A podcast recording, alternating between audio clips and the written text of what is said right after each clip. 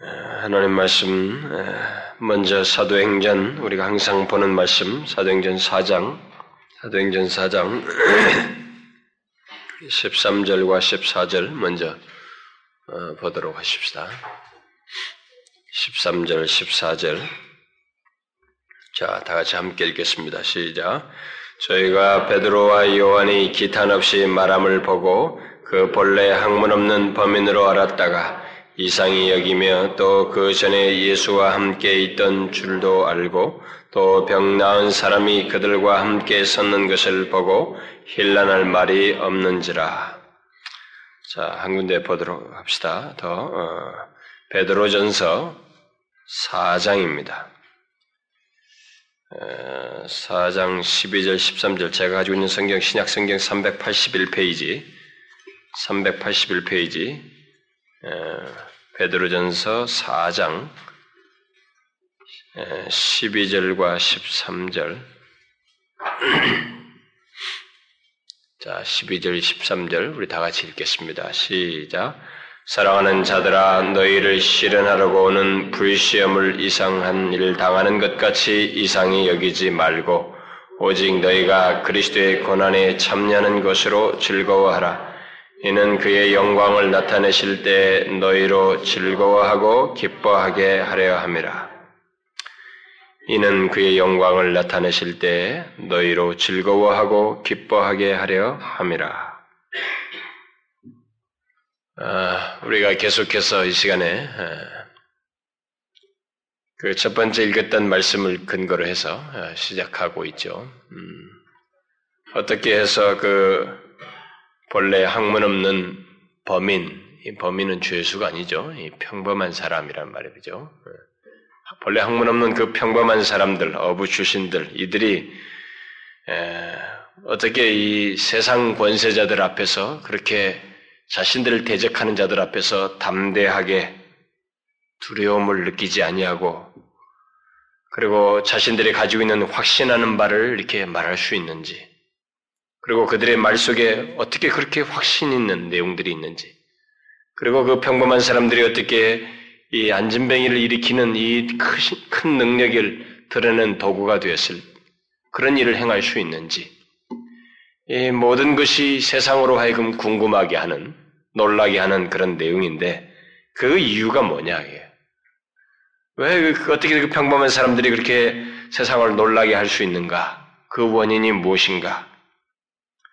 결국 그것은 진실로 예수를 믿는 사람들에게는 누구에게나 있을 수 있는 일인데 결국 예수 믿는 사람들이 이 세상을 향해서 도전할 수 있고 세상 사람들로 하여금 의문을 갖게 하는 그 이유와 원인이 무엇인가 하는 것입니다. 실제로 지금도 많은 사람들이 예수를 믿지 못하는 사람이 한동안 어느 지역에서, 어느 공간 속에서 계속적으로 같이 보내다가 참 저 사람에게는 뭔가 다르다. 이상하다, 이거. 라고 하는 것을 보게 됩니다. 이 의문을 일으키는 거예요. 무엇이 있는가, 저 사람에게. 아마 표면적으로 알 때는 나중에는 어, 최소의 그 표면만 가지고 볼 때는 아, 저 사람이 결국은 종교를 가지고 있었구나. 그 종교를 가지면 저렇구나. 아, 이것은 이 정도는 이제 세상적으로 보는 것입니다. 근데 이 세상이 가지고 있는 보통 종교와 다르게 또 다른 어떤 특별한 것이 있어요. 1세기 성도들이 지금 그랬던 것입니다. 이 평범한 예수님의 제자들이 그 종교를 가지고 있는, 자신들도 종교를 가지고 있는, 유대교를 가지고 있는 종교 사람들이죠. 자신들이 가지고 있는 그 종교와 다른, 또 다른 무엇이 있었어요. 그들은 두려워하지 않았습니다. 세상 권세 앞에서. 담대했어요. 그리고 자신들을 드러내지 않았습니다. 자신의 영광을 드러내지 않았고, 자신의 배후에 있는 자신들의 중심에 계신 하나님을 드러내고 그리스도를 높이고 그리고 자신들은 분명히 능력을 행했음에도 불구하고 자신이 능력을 행했다고 말하지 않았습니다. 이 능력을 행하시는 이는 예수 그리스도라고 그렇게 말했어요. 그래서 출처가 이 보편적으로 생각하는 어떤 종교만으로는 설명할 수 없는 신적인 내용이 자들 자신들 속에 있고 자신들의 이 삶과 모든 것의 존재 속에 있다고 하는 것을 그들이 밝혔습니다. 그런 걸 보게 될 때 예수를 믿는 사람들, 1세기 어, 있는 이 평범한 사람들에게서 있는 이 문제, 어떻게 해서 저럴 수 있는가라고 하는 이 질문, 그것에 대한 이 대답들이 무엇인지 바로 그 신적인 내용들, 예수 그리스도로 말미암아서 있게 된 그런 신적인 내용들을 우리가 그동안 계속해서 살펴왔습니다. 아, 여러 가지 것들을 우리가 그동안 살펴왔는데, 뭐 지난 시간 같은 경우는 부활줄이어서 어, 바로 그들에게 산 소망이 있기 때문이었다라고 하는 것을 살폈습니다. 산 소망. 아, 이 세상을 그냥 살지 않는 거죠. 음, 그에게는 살아있는 소망이 있었기 때문에 아, 그들은 그 대적하는 자들 앞에서 핍박을 당함에도 불구하고 그 가운데서도 담대하며 동요하지 않는 도저히 믿겨지지 않는 그런 모습이 아, 그 원인으로 그들에게 있었다라는 것을 아, 살폈습니다. 자, 저는 오늘 이 읽은 말씀을 가지고 어, 물론 더 참고 구절을 제가 아, 읽겠습니다만은 지난 시간 말씀에 좀 이어서 살필 수 있는 또 다른 원인을 어, 살피려고 합니다. 그 세상을 도전할 수 있고 세상으로 하여금 의문을 갖게 할 수 있는 그 그리스도인들에게 있는 1세기 성도들에게 있었던 그 원인에 해당하는 또 다른 내용을 좀 지난 시간 말씀과 좀 연관지어서 연, 연장선상에서 어, 살피려고 합니다. 어쩌면은 어, 지금 이 예수 그리스도로 말미암아서 있게 된 그런 음, 결과들, 이런 능력들을 살피고 있는데 이 복음의 능력에 해당하는 내용을 어떤 결, 음, 그것에 대한 결론이 되지 않겠는가? 그렇게 된다면은 어, 다음 시간부터는 세상을 도전하고 놀라게 할 수 있었던 그 어, 원인으로서 성령으로 말미암아 성령 하나님으로 말미암은 원인에 좀 더 비중이 되는 그런 내용들을 아, 이제 살피게 되지 않을까. 사실 성령 강림 주일로 가거든요. 부활 이후부터. 근데 어쩌면 그런 타이밍으로 어, 맞춰서 아마 자연스럽게 가지 않겠나 싶습니다. 자, 그러면은 오늘 본문에 이 등장하는 이 먼저 읽었던 사도행전에 등장하는 이 본래 학문 없는 평범한 사람들이 어떻게 어, 자신들을 대적하는 세상을 도전하며 놀라게 할 수 있었을까? 어, 그또 다른 원인이 될 만한 내용을 오늘 본문을 가지고 살피면은 아마 제가 어, 좀더 다른 본문을 좀 읽으려고 했습니다만 시간이 많이 될 것 같아가지고 제가 중간중간에 읽으려고 하는데, 어, 여러분 그 제가 한 번 더 읽었죠. 베드로전서 다 같이 읽고 나서 끝 부분을 다시 한번 읽었잖아요. 그게 하나의 힌트가 됩니다. 뭘 것 같아요? 음? 이는 그의 영광을 나타내실 때 너희로 즐거워하고 기뻐하게 하려 함이라. 이겁니다. 먼저 말씀드리면은 음, 아, 우리 그리스도인들이 처하게 될 미래 상태입니다. 우리는 이 문제를 아, 생각을 지난주에도 우리가 산소망에 대해서 생각했습니다만은 이 문제를 분명히 알고 있어야 됩니다. 왜냐하면 실제로 1세기 성도들이 아니 그리고 앞선 모든 믿음의 사람들이 자신들을 대적하는 현실, 이 세상 그리고 어려운 상황 속에서도 그 가운데서도 믿음을 꿋꿋이 지키면서 오히려 담대하고 이 세상으로 하여금 놀라게 하고 의문을 갖게 할 수 있었던 그들 안에 있는 그 원인의 한 내용으로서 그 산 소망에 해당하는 내용이겠습니다만은 더 구체적으로 설명하자면 그들에게 그런 원인이 됐던 내용은 뭐냐면 자신들이 장차 처하게 될 그 미래 상태, 이 미래 상태에 대한 믿음과 소망과 기대와 확신이 있었기 때문에 그들은 그렇게 담대할 수 있었습니다. 아, 우리 그리스도인들은 장래에 어떤 일이 우리들 앞에 펼쳐질지, 그리고 우리 자신들에게 있게 될지를 잘 알고 있습니다.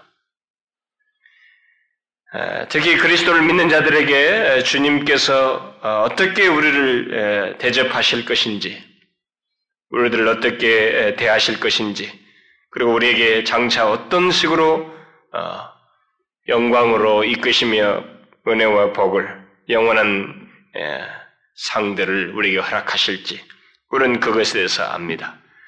성경을 들어서 어느 정도 알고 있어요. 그러나 중요한 것은 이 시간에 이 문제를 굳이 제가 살피려고 하는 것은 1세기 성도들에게는 그들이 처할 미래 상태가 그들로 하여금 이 현실을 이기게 하고 세상을 도전하게 하는 내용이 되었다는 것입니다. 이것이 문제예요. 오늘날도 예수 믿는 사람들 속에 이제 체크돼야 될 내용은 바로 이것입니다. 예수 믿는 사람들이 예수 믿고 나서 나중에 가면 좋은 나라 간다, 천국 간다, 무슨 낙원에 간다, 그 정도로 이렇게 쉽게 생각하고 그저 죽어서 가는 무엇 정도로만 생각하는 경우가 많아요. 그런데 1세기 성도는 그러지 않았습니다. 그 미래에 대한 자신들의 미래 상태에 대한 믿음을 가지고 있고 알고 있고 확신하는 사람들은 현재를 이기게 했단 말이에요. 현재를 담대하게 했다는 것입니다. 만약 우리가 그 정도로 평범하게 미래에서 좋은 나라 간다, 뭐 천, 좋은 상황이 처한다 이렇게 되면은 여러분 그것은 이방 종교들에게도 있어요. 이방 종교도 있습니다. 그냥 뭐 극락, 최, 고의 그 어, 낙이 있는 곳에 이르게 된다. 뭐 그 정도는 할 수 있는 겁니다. 근데 우리는 그렇지 않았어요. 관한이 오는데도 현재 그 미래 상태를 인해서 담대함을 갖게 하고 기쁨을 갖게 하는 그런 내용으로서 그들은 가지고 있었고 기대와 소망 속에서 살아갔었습니다. 그래서 그것이 결국은 세상을 도전하게 하고 세상 사람들로 하여금 의문을 갖게 하는 원인이 되었던 것입니다. 물론 이런 내용은 소망과 관련되는 내용들, 내용들입니다. 그러나 성경은 그리스도인들이 좀 더 구체적으로 어, 자신들의 미래 상태를 생각하였고, 어, 그로 인해서 어, 용기와 힘을 얻고 세상에서 담대함을 가졌다고 하는 사실을 분명히 밝혀주고 있어요. 그러면 그리스도인들로 하여금 세상에 대하여서 그렇게 담대할 수 있었던 그 원인이 원인으로서의 그 미래 상태라는 것은 무엇을 어, 말할까? 어, 어떤 것을 두고 어, 말하는 것일까? 아, 일찍이 예수님께서 지상에 계실 때 그의 제자들에게 음, 두 가지 미래 상태에 대해서 말씀을 한 적이 있습니다. 제가 그것을 예수님께서 직접 하셨던 말씀을 인용하고 싶은데 마태복음 25장에서 그런 얘기를 하셨죠. 인자가 자기 영광으로 모든 천사와 함께 올 때 자기 영광의 보좌에 앉으리니 모든 민족을 그 앞에 모으고 각각 분별하기를 목자가 양과 염소를 분별하는 것 같이 하여 양은 그 오른편에 염소는 왼편에 두리라. 그리고 나서 어, 오른편에 있는 자들에게 곧 그리스도인들에게 하는 것입니다. 그들에게 이르되 내 아버지께 복받을 자들이여 복받은 자들의 나와 창세로부터 너희를 위하여 예비된 나라를 상속하라 하고 왼편에 있는 자들에게는 곧 그리스도를 거역하고 믿지 않는 자들에게는 이르시기를 저주를 받은 자들아 나를 떠나 마귀와 그 사자들을 위하여 예비된 영원한 불에 들어가라 저희는 영벌에 의인들은 영생에 들어가리라. 이렇게 말씀했습니다. 예수님의 제자들은 이 사실을 알고 있었습니다. 그리고 예수님께서 하신 이 말씀은 제자들뿐만 아니라 1세기 성도들에게 움직이게 하는 아주 중요한 내용이 되었습니다. 그래서 이 본래 학문 없는 범인으로 불리운 베드로는 당시 이 로마 아, 어, 황제인 네로의 핍박 아래 있는 1세기 성도들에게 오늘 읽은 그 어, 읽었던 그 베드로전서의 그 말씀을 그들에게 했던 것입니다. 사랑하는 자들아 너희를 실현하려고 오는 불시험을 이상한 일을 당하는 것 같이 이상히 여기지 말고 오직 너희가 그리스도의 고난에 참여하는 것으로 즐거워하라. 이렇게 얘기했어요. 즐거워하라는 거예요. 왜 고난받는 것을 즐거워라고 했을까? 그 이유를 바로 덧붙이죠. 이는 그의 영광을 나타내실 때 너희로 즐거워하고 기뻐하게 하려 함이라. 자, 우리는 이 문제를 지난 시간에도 제가 얘기했습니다만은 아, 최대한 실제적으로 생각해 봐야 됩니다. 고난 중에도 기뻐할 수 있는 문제, 그 원인이 무엇인가, 근거가 무엇인가 생각을 해 봐야 됩니다. 근데 여기서 지금 베드로는 얘기합니다. 그 이유는 원인은 그의 영광을 나타내실 때 너희로 즐거워하고 기뻐하게 하려 합니다. 어떤 내용이 그의 영광을 나타내실 때 즐거워하고 기뻐할 어떤 내용이 있다는 사실이에요. 있다는 것을 말하고 있습니다. 세상의 대적과 핍박 속에서도 기꺼이 고난받으면서 즐거워할 수 있는 어떤 내용, 그것이 장차 자신들에게 예비되어 있다는 것입니다. 바로 그리스도께서 영광 중에 임하실 때, 그 심판을 통해서 자신의 영광을 나타내실 때, 우리 그리스도인들이 얻게 될 기쁨과 만족, 그런 내용이 있다는 것입니다.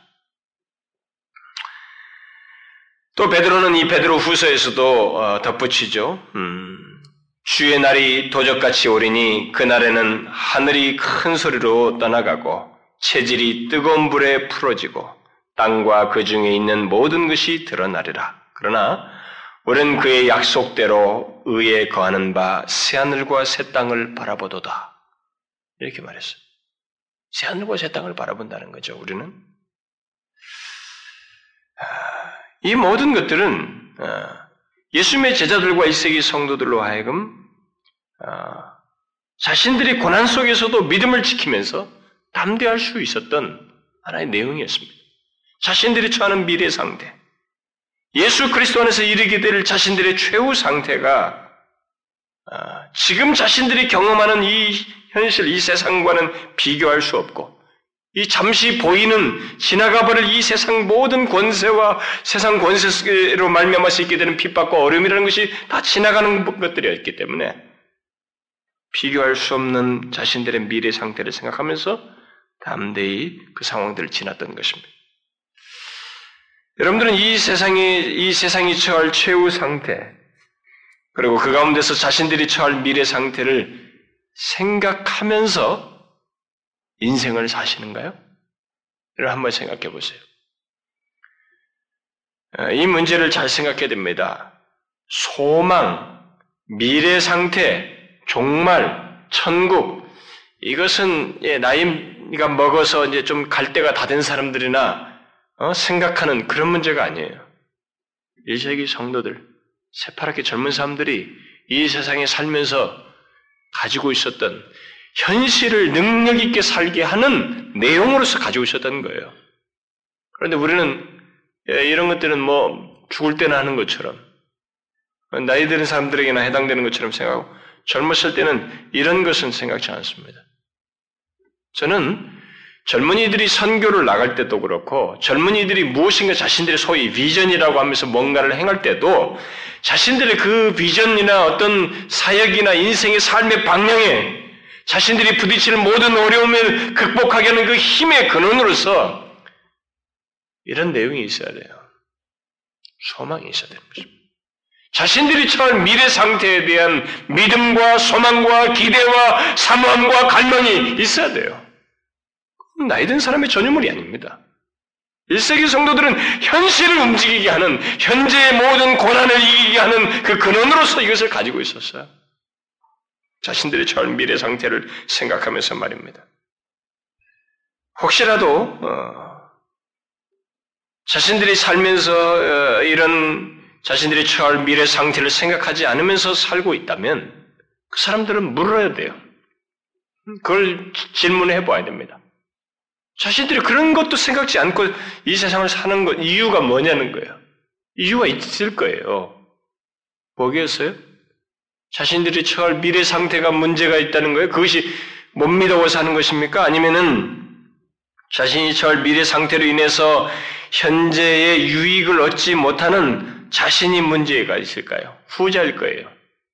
아마 그런 사람들은 자신이 그리스도인이면서도 그렇다고 한다면은 그 사람은 자신이 처할 그 미래 상태, 예, 그것보다 현재 생활이 더 좋고 매력적이고 여기에 마음과 눈이 다 빼앗겨 있기 때문에 이 세상 즐거움에 빼앗겨 있기 때문에 아마 여기에 도취되어 있기 때문에 그럴 거예요. 그렇지 않겠어요? 여러분 잘 생각해봐요. 그걸 그냥 추상적으로 생각하지 말고 자신의 마음을 이렇게 좀 쥐져보라고요. 내면을 한번 이렇게 직시해보란 말입니다. 그럴 겁니다. 분명히 현재의 즐거움에 먼 마음, 마음이 다 뺏겨 있어요. 아, 지금 내가 지금 바쁜데 공부해야 되고 뭐 직장에 들어가야 되고 인생의 목표가 바쁜데 무슨 미래 상태냐고. 막 그럴 거예요. 그런데 여러분, 그게 정상적인 신앙인이 아니에요. 미래 상태를 그렇게 중요하게 여기지 않는다는 것은 사실 그 사람은 현재도 충실하게 살지 못하고 현재가 역동적이지 못하다는 말도 될 수 있는 거예요. 잘 생각해 보세요. 여러분, 1세기 성도들은 자신들이 그 고난이 우리가 지금까지 그런 고난을 당하면 이거 우리 다 나자빠질 거예요, 아마. 오늘 같은 신자들은. 아마 그럴 것 같아요, 제가 볼 때. 왜냐면 너무 좋은 소리만 들어왔거든요. 예수 믿어 잘 되고 복 받고 뭐 이런 얘기만 들었기 때문에 하나님이 다 위로해주고 제가 지난번에 우리 수요일날 찬송할 때도 그랬잖아요. 요즘 작곡되는 찬송가들 대부분이 다 위로예요, 위로. 좋습니다. 그 내용도 필요하고 참 좋아요. 그 가사도 너무 좋고 굉장히 매력적이에요. 저도 어, 참 부르고 싶고 그렇습니다. 그런데 문제는 그게 너무 많아요. 너무 많습니다. 고난 속에서의 기쁨을 알지 못해요. 그런 문제를 밝혀주지 못합니다. 그래서 우리는 예수를 믿으면 고난이 있다는 얘기도 함께 말해줄 필요가 있는 거예요. 예수님께서도 말씀하셨잖아요. 계산하고 따라오라고. 집을 지으려면 계산을 하고 집을 짓지 않겠느냐. 그런 것처럼 나를 따르려면 계산하고 따라오라. 얼마나 비용을 들 것인지, 어떤 고난이 있을 것인지 계산하고 따라오라고 하지 않았어요? 미래 상태를 그렇게 중요하게 생각지 않는다는 것은 그건 뭔가 예수 그리스도를 너무 왜곡되게 믿는 것입니다. 그것은 소망 없이 예수 그리스도를 믿는다는 말이 되는데 그건 기독교 신앙이 아닙니다. 1세기 성도들은 자신들의 미래 상태 때문에 현재 삶 속에서 예수 그리스도를 증가하며 충실하게 아, 삶을 살았을 뿐만 아니라 이 땅에서의 삶을 포기할 정도로 이 땅에서 자신들의 겪는 이 중요한 것들을 포기할 정도로 자신들이 미래 상태를 귀하게 여기고 그것을 포기하지 않았습니다. 그것에 더 가치를 두었어요, 사실은. 물론 현재를 무시하지는 않았습니다. 현재에 충실해요. 그렇지만 미래를 소홀히 하고 무시, 미래 상태에 처할 것을 전혀 생각지도 않고 그런 것을 우습게 여기면서까지 현재에 몰입하진 않았다는 거예요. 근데 우리는 거꾸로 현상이 생기는 거죠, 지금은.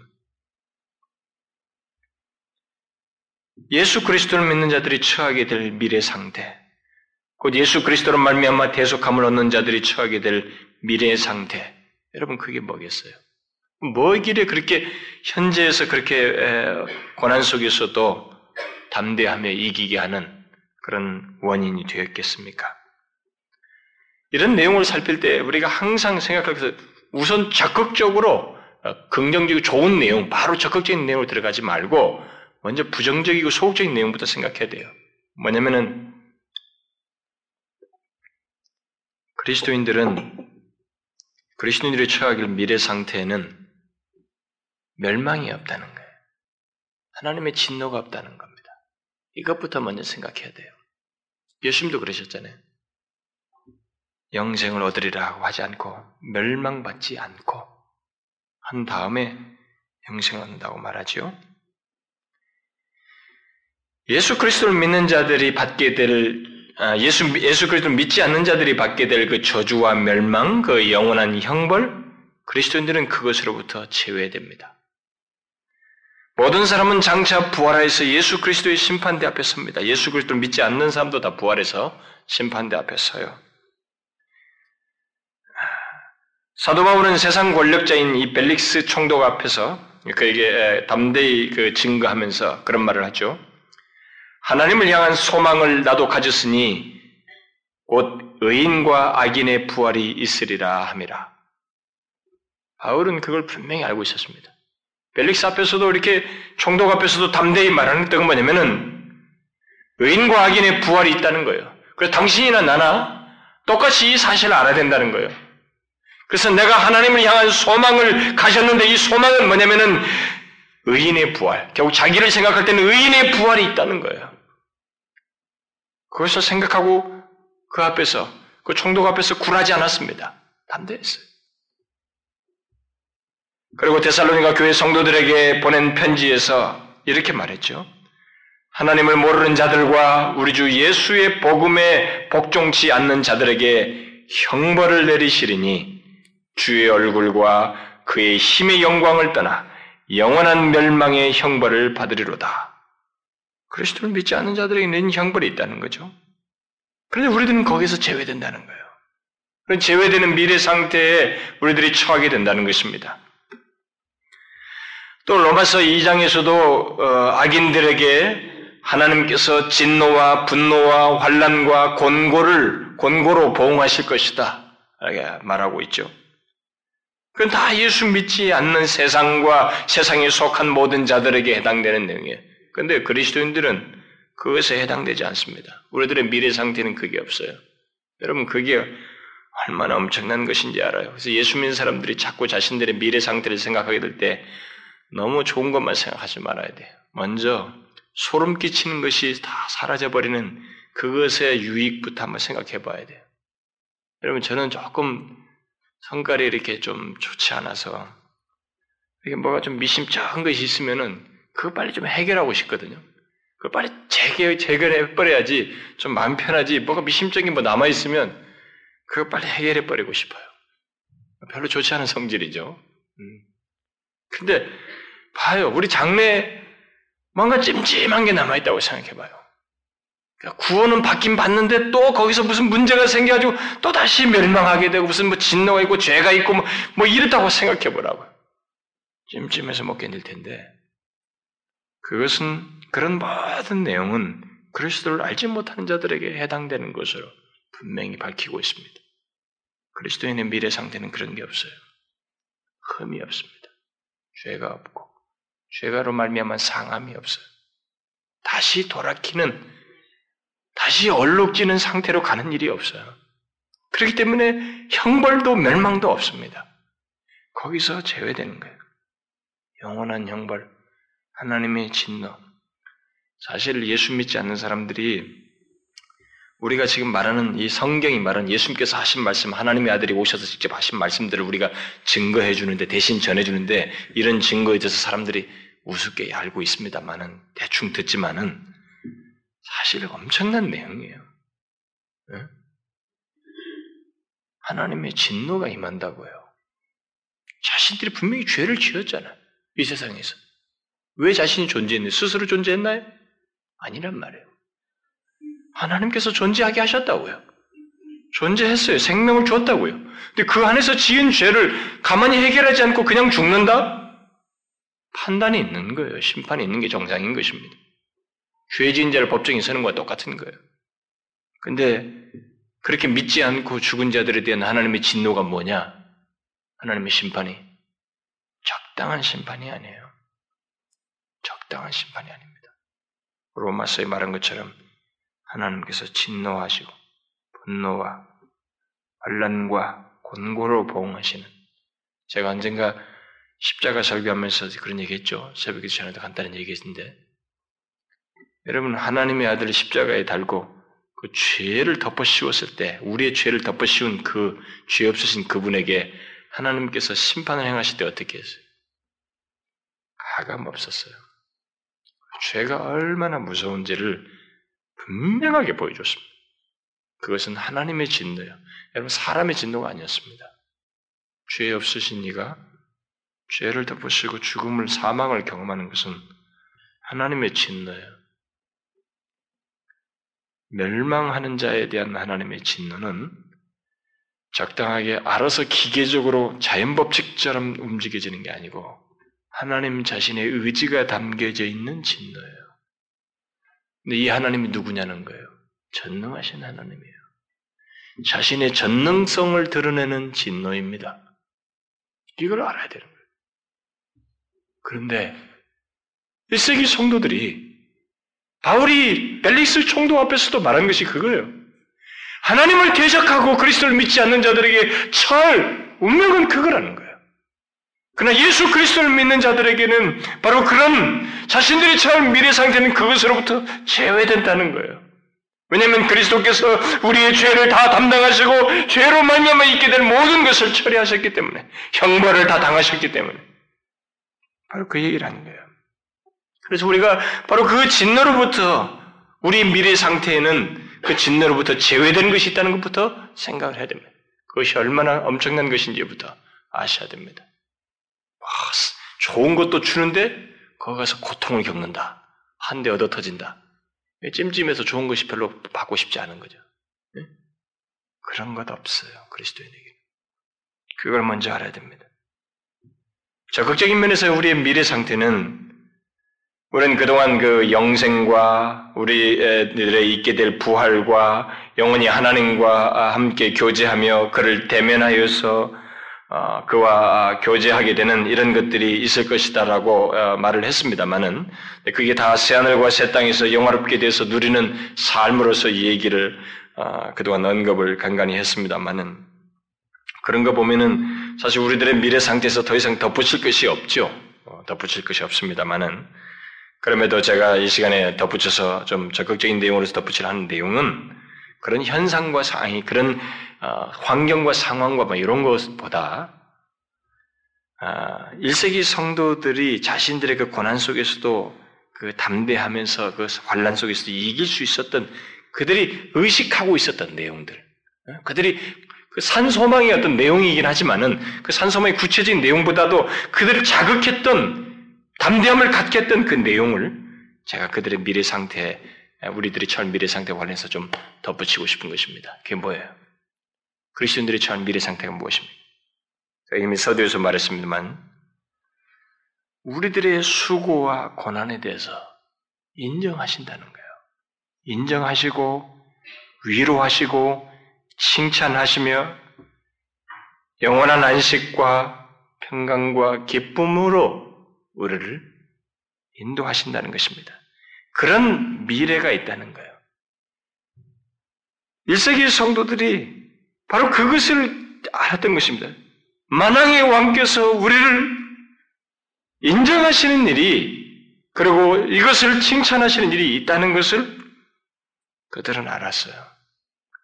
그것과 함께 있게 될 영원한 안식을 바라보았던 것입니다. 일찍 예수님께서 제자들에게 이런 말을 했잖아요. 누구든지 사람 앞에서 나를 시인하면 나도 하늘에 계신 내 아버지 앞에서 죄를 시인하겠다. 인정하겠다는 거죠. 또 마태복음 25장에서도 맡은 일과 작은 일에 충성한 것을 거론하시죠. 주님께서 거론하셔요 그걸. 네가 뭐 나를 뭐, 뭐 작은 소자에게 뭘 하고 누가 어? 감옥에 가서 누구를 찾아보고 그걸 거론하면서 칭찬을 합니다. 이게 다 뭐예요? 이게 우리 앞에 있는 겁니다. 그리스도인들 앞에 있는 거예요.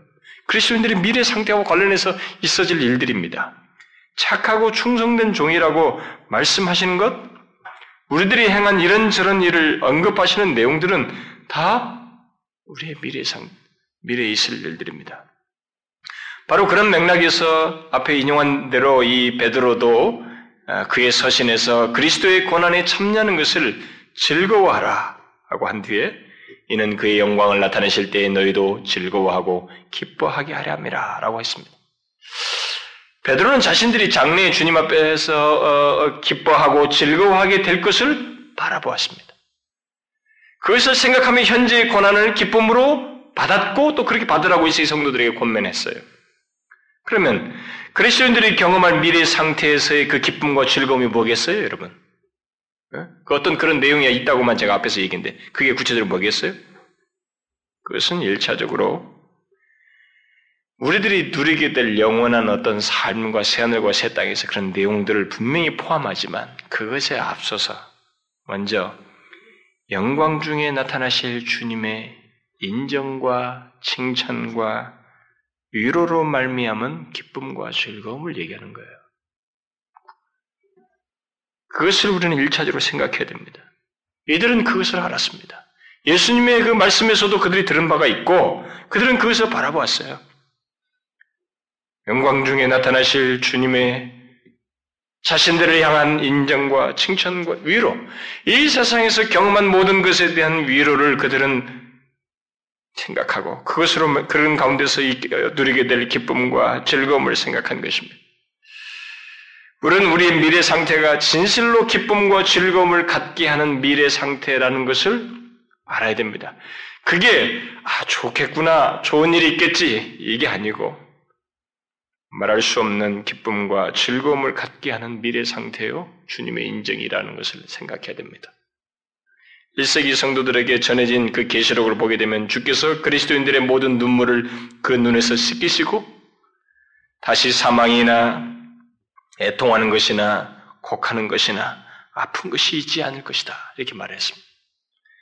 그 내용은 1세기 성도들의 큰 위로였습니다. 그 로마의 그 황제, 로마 제국의 그 핍박을 받고 있는 1세기 성도들에게 그런 내용은 정말로 위로가 되었어요. 너무나 힘든 이 세상으로부터 대적을 받고 있었기 때문에 그들에게는 큰 힘이었습니다. 그런데 그 바로 자기들을 자신들을 향해서 위로하시고 완전한 안식과 평안의 미래 상태가 있고 주께서 자신들의 눈물을 닦으시며 위로해 주실 그런 일이 있다고 하는 것을 생각하게 될 때 그들은 이 세상에 주는 모든 대적에서 두려움이 사라졌어요. 거기에 그렇게 요동하고 싶지 않았습니다. 그들의 현재 삶은 바로 그런 미래 상태를 사모하며 사는 삶이었고 그런 미래 상태 때문에 두려워하지 않고 세상을 도전할 수 있었대. 그래서 베드로는 1세기 성도들에게 덧붙이죠. 거룩한 행실과 경건함으로 하나님의 날이 임하기를 바라보고 간절히 사모하라. 그날에 하늘에 하늘이 불에 타서 풀어지고 체질이 뜨거운 불에 녹아지려니와 우리는 그의 약속대로 의에 거하는 바 새하늘과 새 땅을 바라보도다. 우리는 거기에 이른다는 거예요. 여러분, 여러분은 자신이 장차 그런 상태를 아, 갖게 됐다는 것, 자신들이 그런 미래 상태에 이르게 된다는 것을 알고 현재의 삶을 다르게 삽니까? 현재의 삶 속에서 세상을 도전할 수 있는 담대함을 갖습니까? 그리스도인들의 미래 상태는 단순히 편하고 좋은 곳에서 살고 영원히 죽지 않고 사는 것을 말하지 않습니다. 절대적으로 그렇게 추상적으로 생각하면 안 돼요. 그렇게 추상적으로 생각하면 여러분들 이 세상에서 기쁨이 안 생겨요. 이렇게 담대함이 안 생깁니다. 세상을 도전할 힘이 안 생겨요. 이들과 같이 성경에 기록된 대로 구체적으로 알아야 됩니다. 주님의 진정한 위로가 있습니다. 더 이상 고통과 슬픔과 애통이 없는 안식과 또 평안과 행복과 기쁨과 영광을 얻게 되는 미래의 상태로 보답하시는 일이 우리 앞에 있어요. 그리스도인들에게 있습니다. 여러분 이것을 늙어서나 들었고 감동받을 내용으로 생각하면 안 돼요. 지금 이것을 알아야 됩니다. 이 세상을 살아가는 데 삶의 근원으로서 알고 있어야 돼요. 이런 내용들이 그저 만화처럼 펼쳐지는 어떤 모습이라고 생각하면 안 됩니다. 그저 좋은 무엇이 아닙니다. 이 우주 만물 속에 또 온 인류의 역사 속에서 있은 적이 없는 또 본 적이 없는 위로와 만족이 있는 미래를 얘기합니다. 하나님 자신으로부터 얻는 복이요, 주님 자신이 직접 주시는 위로와 인정을 받는 미래를 말하는 것입니다. 그래서 바울은 그 미래를 데살로니가 후서에서 이렇게 말했어요. 그날에 우리 하나님과 주 예수 그리스도의 은혜대로 우리 주 예수, 예수의 이름이 너희 가운데서 영광을 얻으시고 너희도 그 안에서 영광을 얻게 하려 함이니라. 어떤 미래가 있다는 거예요? 그리스도 안에서 영광을 얻는 미래가 있다는 것입니다. 바울은 실제로 그것을 생각하며 살았습니다. 그래서 그가 인생 말년을 말년까지 온갖 그 옥살이와 고난을 겪었던 그, 그 사람이었지만 그렇게 사는 가운데 인생의 말년을 이제 죽음을 앞에 두는 그런 상황이 이르렀을 때 그가 고백하였죠. 최종적인 고백이잖아요. 디모데후서에서 뭐라고 그랬습니까?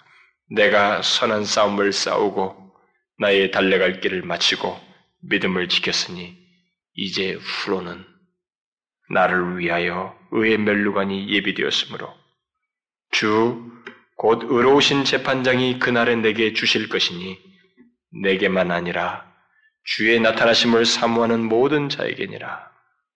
인생의 최후 순간까지 세상을 도전하면서 예수 그리스도를 증거했던 이 사도 바울의 의식 속에 중심 속에 바로 이게 있었어요. 의로우신 재판장 그분을 만나게 되는데 근데 그는 거기서 심판의 자리가 자기를 자기를 어떻게 정죄하는 자리가 아니라 무언가 예비해서 주시는 날이다. 그걸 생각하면서 살았습니다. 그런 미래에 대한 기대와 소망을 가지고 살았어요. 그런 이전에 이전에도 고린도 교회 성도들에게 보낸 편지 속에서 이런 말을 했어요. 참으로 우리가 여기 있어 탄식하며 하늘로부터 오는 우리 초소를 덧입기를 간절히 사모하노라. 이 사람은 사모했습니다. 이건 감옥에 갇혔을 때가 아니었죠. 어? 하늘로부터는 우리의 초소로 덧입기를 간절히 사모하노라. 우리가 담대하여 원하는 바는 차라리 몸을 떠나 주와 함께 있는 그것이라. 빨리 이 세상에 몸을 떠나서 주와 함께 있는 것이 그의 소원이었어요. 그러다가 그가 나중에 감옥에 갇혀 있을 때, 감옥에 갇혀 있는 그 상태에서 또 이런 말을 했습니다. 빌보스에서 이는 내게 사는 것이니 사는 것이 그리스도니 죽는 것도 유익함이라. 그러나 무엇을 택해야 할는지 나는 알지 못하노라. 내가 그 둘 사이에 끼었으니 차라리 세상을 떠나서 그리스도와 함께 있는 것이 훨씬 더 좋은 일이라. 그렇게 하고 싶으나. 그렇게 말했어. 그는 그렇게 자신의 미래 상태를 항상 생각하며 현재 삶을 살았습니다. 그러니까 그런 자신의 미래 상태 때문에 세상 앞에서 그렇게 담대할 수 있었고 믿음을 끝까지 지킬 수 있었어요. 그러다가 이 세상을 떠날 날이 다가왔을 때 아까 제가 인용했던 디모데 후서 얘기를 한 것입니다. 이제 후로는 나를 위하여 의의 멸류관이 예비되었으므로 의로우신 재판장께서 그날에 내게 주실 것이라. 자신의 미래 상태에 대한 기대와 갈망이 말년까지 죽을 때까지 계속됐습니다. 여러분, 제가 오늘 말하는 이런 내용이 다 예수 그리스도로 말미암아서 있게 된 그리스도인들이 있게 되는 축복이에요, 사실은. 근데 많은 예수 믿는 사람들이 이런 것을 못 누려요. 실제로 예수를 믿는 자들에게 다 약속된 것이고 허락된 것이고 자신들이 누리는 미래 상태예요. 그런데 이것을 이 사람들처럼 못 누린다는 거예요. 소유하지 않아요. 먼 것처럼 던지고 있어요. 그러면서 사는 거예요. 그러면서 이 세상이 힘들어하고 고난가도 어려울 때 자꾸 불평하는 거예요. 힘이 없는 것입니다. 세상 앞에서 담대함이 없어요. 그래서 세상 사람들이 의문을 안 갖는 거예요. 저 사람에게 무엇이 있는가? 의문을 안 가져. 똑같네. 우리가 똑같다고 말하는 거예요. 더 안해 말이죠. 이렇게 말한다는 거예요. 여러분 이것은 소유한 거예요. 우리에게. 예수 그리스도로 말미암아서 구속받은 자들에게 있게 된 장차의 모든 예약된 선물들이에요. 예약된 것들입니다. 준비된 것들이에요. 그래서 이 감옥에 있었지만 이 사람은 바라봤습니다. 예배되었다. 그가 내게 주실 것이다. 반드시 있을 것으로 믿었어요. 그러면서 그 고난의 상황을 견뎠습니다. 견뎠어요. 왜 1세기 성도들이 세상을 담대히 도전할 수 있었는지 잘 생각해 봐야 됩니다. 우리와 똑같아요, 그들도. 두려움도 생기고, 유혹에, 유혹이 일면은 마음이 동료도 일어나는 그런 존재들이란 말이에요. 불안과 두려움의 미래가 아닙니다. 여러분, 우리에게는 그런 미래가 아니에요. 우리의 미래는 기대와 소망과 안식의 미래입니다. 여러분과 제가 이 땅에서 주님이 오시기 전에 죽으면 우리는 바울이 이렇게 사모했던 것처럼 그리스도와 함께 있게 될 거예요. 그리고 그리스도께서 재림하실 때 모두 부활해서 서게 되고 거기서 또 주님은 우리 영화롭게 된 몸을 우리에게 허락하시면서 불신자들에게는 영원한 형벌이 선언되겠지만 우리들에게는 결정적인 복으로 나아가도록 선언하시며 은혜를 주시는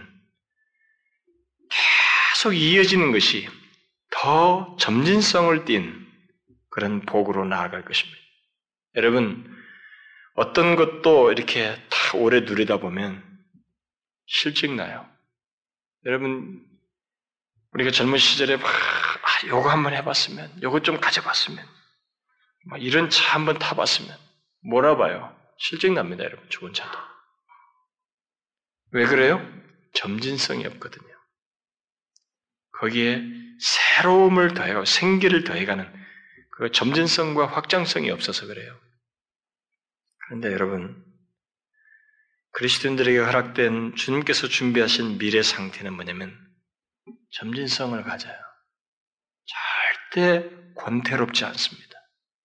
여기까지 안 것 같은데 또 무엇이 있고 이것이 영혼을 계속해도 모자랄 만큼 점진성을 가져요. 그게 왜 그러냐면 하나님 자신의 속성 때문에 그렇습니다. 그분 자신이 무한하시기 때문에. 영원한 안식과 평안과 기쁨이 있는 미래 상태. 그러나 그것은 계속 항상 새로운 그런 미래 상태예요. 죄도 없고 그래서 고통과 슬픔이 없는 하나님의 완전한 보호와 그분과의 기쁨의 교제와 새로운 알미 계속되는 그런 미래 상태에 그리스도인들이 처하게 됩니다. 이런 미래 상태가 자신들 앞에 있다는 사실을 알았기 때문에 앞선 모든 신자들이 그리스도인들이 이 세상의 대적 앞에서 또 세상이 주는 어, 안락과 유혹 앞에서도 담대할 수 있었어요. 안 넘어졌던 것입니다. 이 세상으로 하여금 의문을 갖게 하는 그런 삶을 가질 수 있었던 것입니다. 여러분, 우리 앞에도 그와 동일한 미래와 복된 상태가 있습니다. 예비된 그런 상태가 있어요. 여러분 이것을 알고 있습니까? 이것을 알고 사십니까? 지식적으로 아는 것이 아니라 이 땅에서 그 어떤 대적과 유혹 속에서도 담대할 정도로 자신을 움직이는 지식이요 믿음의 내용으로서 가지고 있느냐는 거예요. 제가 항상 묻는 것은 여러분들에게 뻔한 지식을 묻는 게 아닙니다. 왜냐하면 오늘 예수 믿는 사람들이 너무 뻔하게 예수를 믿으려고 하고 있거든요. 자신들이 알고 있는 지식을 너무나 뻔하게 적용한단 말이에요. 그러니까 1세기 성도가 너무 달라요, 우리가. 그래서 성경은, 그래서 막, 마침내 이른 우리들의 모습이 뭐냐면은 성경이 나오는 사람들은 우리하고 다르다고 보는 거예요. 그렇게 변명하기 시작하고 있어요. 이들과 우리는 다르다는 거예요. 얼마나 이 괴팍한 이 변론이고 이 자기 합리화인지 모르겠어요. 여러분, 우리 앞에 이들과 동일한 미래 상태가 있다는 걸 여러분 아셔요? 그걸 알고 사십니까? 그래서 자신이 그것 때문에 이 세상 앞에서도 흔들리지 않을 만큼 오히려 기쁨을 주는 내용이 됩니까? 생각해 보셔요, 여러분. 그냥 듣고 넘기지 말고 생각해 보시라고요. 자신의 미래 상태가 어떤지를 알고 그것을 믿고 기대하기 때문에 이 세상을 도전할 수 있어요? 도전할 수 있을 만큼 그 자신의 미래 상태가 그렇게 기쁨이 됩니까? 한번 보세요, 여러분. 특히 주님께서 우리의 모든 수고와 눈물과 고통을 헤아려 주시고 인정해 주시고 칭찬해 주신다는 사실, 그 누구도 빼앗을 수 없는 우리의 미래 상태가 있다는 사실로 인해서 담대하는가? 1세기 성도들처럼 대적하는 세상을 향해서 기꺼이 예수 그리스도를 말할 수 있을 만큼 기대와 소망, 기쁨, 그런 확신을 가지고 있는가? 여러분 어떻습니까? 이 문제를 가만히 생각해 보세요. 이 세상을 도전할 만큼 그리스도를 전할 만큼 자신의 미래 상태에 대한 기대가 자신에게 있는지, 아니 자신의 미래 상태에 대한 기대와 소망이 현재 자신을 움직이고 있는지 한번 보시라고요. 혹시 예수 그리스도로 말미암아 장차 처하게 될 아니 누리게 될 미래 상태도 알지도 못하고 생각지도 않고 기대하지도 않고 그러면서 현재 도취돼서 살고 있지는 않습니까? 만일 예수님을 믿으면서도 자신이 이렇게 무기력해 있다면 지금까지 증거된 이 복음의 능력을 알지 못하거나 그것을 자신들의 삶 속에서 의지하지 않고 붙들지 않고 상기하지 않고 있기 때문에 그럴 거예요. 또 오늘 본문 같은 이런 내용대로 자신의 누리게 될 미래 상태를 전혀 기대하지도 않고 소망하지 않기 때문인 것입니다. 저와 여러분이 처하게 될 미래 상태, 그 복되고 영광스러운 미래 상태, 그거는 이 땅에서 겪은 온갖 고난과 수고와 이 모든 것들이 다 정말로 오히려 기쁨이 되는 내용이 될 만큼 비교할 수 없는 미래 상태예요. 여러분과 저에게는 그게 있어요. 여러분 미래를 위해서 굉장히 노력하죠. 미래를 위해서 막 계획하고 공부하고 미래가 이렇게 확고하게 있다고 생각해 보세요. 자신이 처할 미래 상태가 이렇게 확고하게 있다고 한번 생각해 보시라고요. 얼마나 힘이 납니까? 여러분들 그런 힘을 받고 사세요? 실제적으로? 1세기 성도들은 실제로 그런 힘을 받았다고요. 그런 것 때문에. 그래서 세상이 조금 도 부럽지 않았습니다. 세상의 대적도 두려워하지 않았던 거예요. 오히려 그리스도를 믿게 됐다는 것이 큰 행복으로 여겨졌던 것입니다. 여러분은 자신이 이런 사실들을 생각하면서 예수 그리스도를 믿게 됐다는 것이 큰 행복으로 여겨집니까? 어떻습니까, 여러분? 여러분 자신이 그리스도인 됐다는 것이 큰 행복으로 여겨져요? 그래서 이 세상의 어떤 대적과 유혹 앞에서도 개의치 않을 만큼 기쁨과 담대함이 있어요? 여러분 그런 경험은요.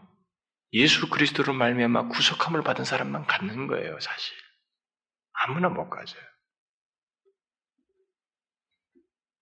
여러분 다시 말할게요.